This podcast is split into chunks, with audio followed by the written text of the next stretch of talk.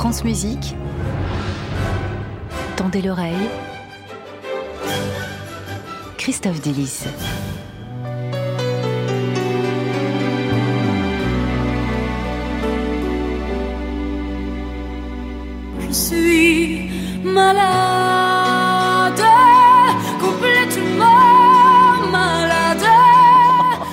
Bonjour. Ah oui, d'accord. Bonjour Christophe. Ouais, j'en fais un peu trop. bonjour Gabriel, bonjour à toutes et à tous. Aujourd'hui, vous êtes malade. Eh oui, ça fait deux semaines, mais il n'est pas question de me faire porter pâle. Je l'ai bien vu à votre réaction hier quand j'ai tenté de vous en parler.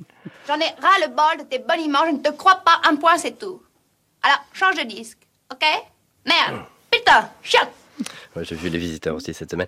Et donc je suis venu et puis je me suis souvenu d'une chronique d'un type qui était lui aussi mal en point qui s'est quand même pointé à la radio pour faire sa chronique. C'était il y a exactement cinq ans, à peu près jour pour jour d'ailleurs, le 15 novembre 2018.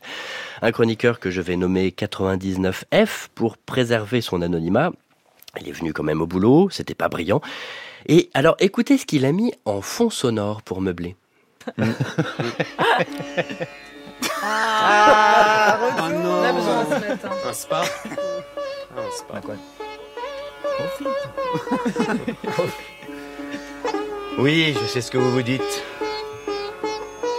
Freddy gagne du temps. Ouais, Freddy gagne du temps. Alors derrière son petit naufrage en direct, 99F avait mis un bourdon indien joué sur un instrument à manche long qu'on appelle tanpura. Et donc aujourd'hui, comme je suis malade, j'ai décidé de faire pareil. Vous me faites très peur, Christophe. Voilà. Je tiens à vous. Ouais, je vais faire pareil, mais à ma manière quand même. Mm.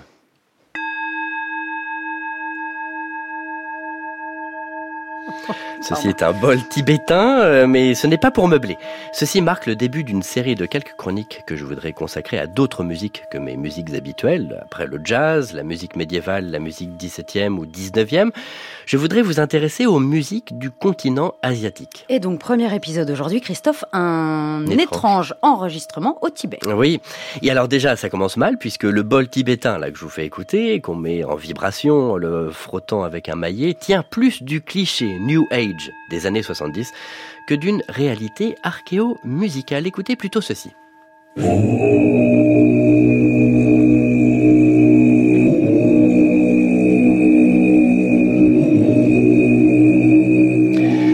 Entre 1950 et 1951, le Tibet a été envahi par la Chine. Le Dalai Lama et ses disciples fuient en exil, portant à l'attention du monde une culture qui jusque-là était relativement tenue à l'écart.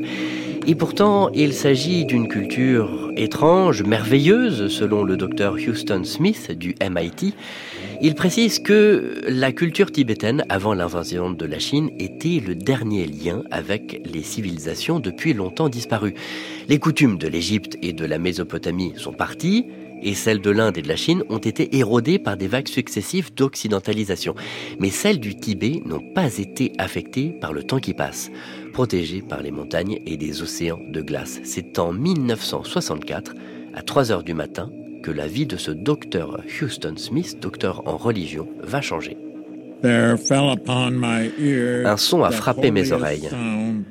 Le son le plus sacré que j'ai jamais entendu. Lui, c'est Houston Smith qui raconte comment, alors qu'il séjournait chez les moines Gyuto, il a découvert ce son extraordinaire et tantrique produit par les moines, un chant de gorge avec des harmoniques supérieures. Il se précipite avec son enregistreur et collecte ainsi quelques bandes qu'il ramène à son collègue du Massachusetts Institute of Technology. Mon collègue a fait les 100 pas, en proie à une intense excitation. Puis il s'est frappé la tête avec la paume de sa main. En s'écriant Mon Dieu, J'entends neuf harmoniques. Et c'est vrai que c'est un miracle d'acoustique, produire plusieurs sons à la fois uniquement par sa propre voix. Houston Smith reviendra euh, en 1967 pour enregistrer les moines correctement, mais il ne s'agit que d'un son partiel parce que en 1959, la majorité de ces moines a été tuée par les Chinois et le reste du monastère a dû fuir en Inde et d'autres sont morts en chemin. Alors que dans le monastère tibétain, il y avait plus d'une centaine de moines, Houston Smith n'a pu enregistrer que les survivants, une poignée de moines. Et il y a un musicien du nom de Mickey Hart qui a décidé, sous le coup de l'émotion, d'enregistrer les moines en plusieurs fois pour retrouver le son à jamais perdu d'un chœur de 100 moines tibétains. Tendez l'oreille.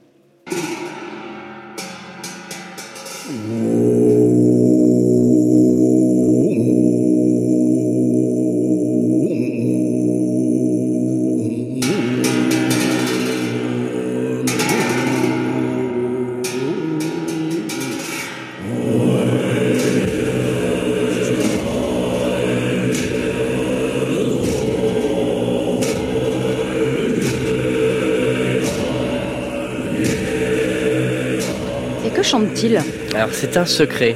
Le secret et le sacré se rejoignent ici. La polyphonie, les neuf harmoniques, les neuf harmoniques superposées du chant de gorge tibétain ont un but bien spécifique, maintenir le mystère sacré. Pour cacher les mots au grand public, nous les dissimulons dans un son multitonique.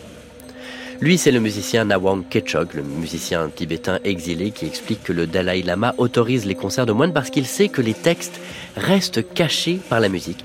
Et il sait que dans l'exil et la persécution, la visibilité de ces moines tibétains est quand même essentielle. Un grand merci Christophe Dillis, vous en êtes bien, bien tiré. je, je, suis dans un brume, une brume de vaporub là. Allez, allez vous coucher, on se retrouve la semaine prochaine. Bonne semaine. Tendez l'oreille bien sûr à la réécoute sur notre site et l'application Radio France. 8h37, très beau réveil à vous.